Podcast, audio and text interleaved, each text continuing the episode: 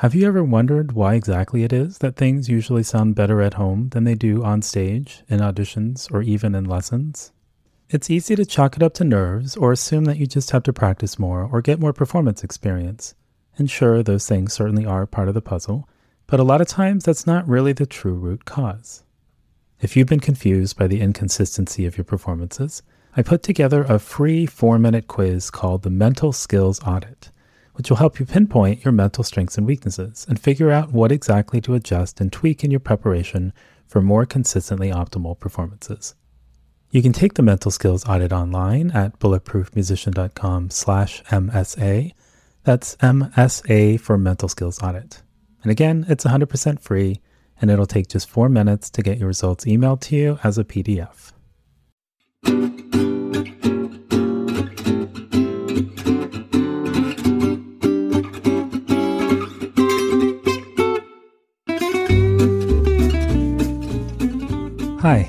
This is Noah Kageyama, and you're listening to the Bulletproof Musician Practice Hack of the Week. Have you ever had one of those days where, from the moment you squint at your phone and realize you've hit snooze one too many times, it feels like you're running around from one thing to the next like a headless chicken? And sure, sometimes we manage to get through the day without any major mishaps, but sometimes you don't and drive through a half open garage door in the rush to get the kids to school, or forget to put your violin in the case in your haste to be on time for rehearsal. Known as time urgency, the pressure to do more in less time has been linked to accidents, increased stress, reduced creativity, and all sorts of other undesirable things. What's interesting about time pressure, though, is that some of this might be in our heads. Meaning, whether it's preparing effectively for tomorrow's orchestra rehearsal, completing your theory homework before class or getting the chicken, no, not that chicken, into the crock pot before it's time to leave for soccer practice, the mere perception that you don't have enough time might be enough to derail your efforts. How so? A pair of researchers recruited 163 participants to be involved in a decision making challenge called the Iowa Gambling Task. Essentially, a participant starts off with $2,000 in play money and is then presented with four decks of cards. Each deck is associated with a certain amount of money, so with each selection, they win or lose some amount of money. Two of the decks are good decks, where there are more gains than losses, while the other two are so called bad decks, where the participant will end up losing more than they'll gain. And the objective is to figure out which are the good decks as quickly as possible to maximize how much money you can earn in the time allowed. The control group was told that they'd have enough time to complete the task. And even though both groups would be given the same amount of time to create the perception of time pressure, the experimental group was told that they'd probably not have enough time to complete the task.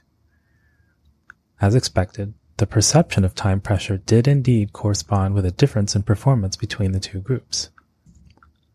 While both groups selected more cards from the good decks as the game progressed, the group that was told they'd have enough time selected almost 23 cards from the good decks overall, compared with just 9 cards for the not enough time group.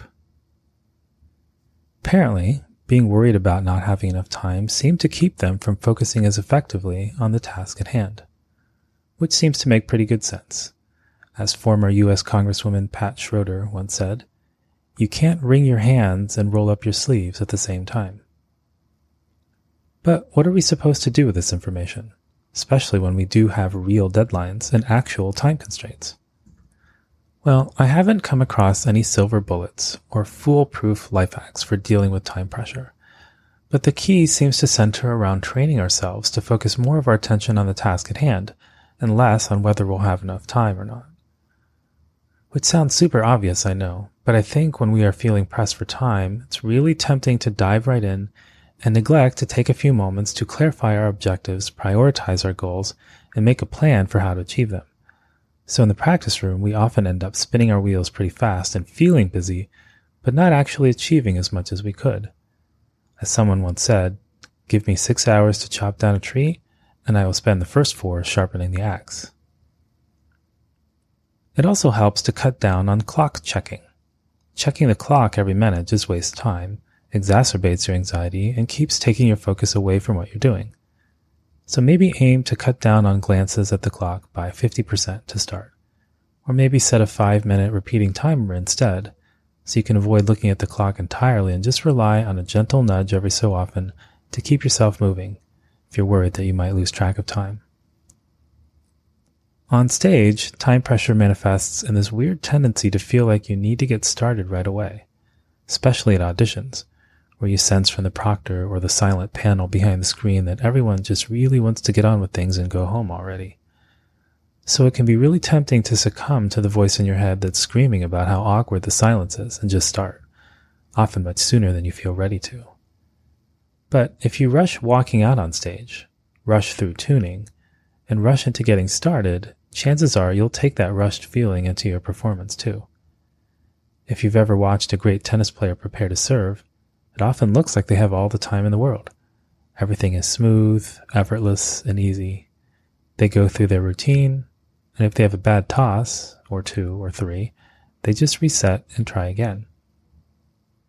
So, like that tennis player, the idea is to focus less on time and more on the sound and feeling of tuning and getting connected with your sound and instrument, to engage in your pre performance routine and hear what you're going for, and to practice and record your starts and transitions and run throughs, mocks, and other performances, so you not only get comfortable taking your time, but can prove to yourself from these recordings that taking time only feels awkward, and you're not actually taking an excessive amount of time.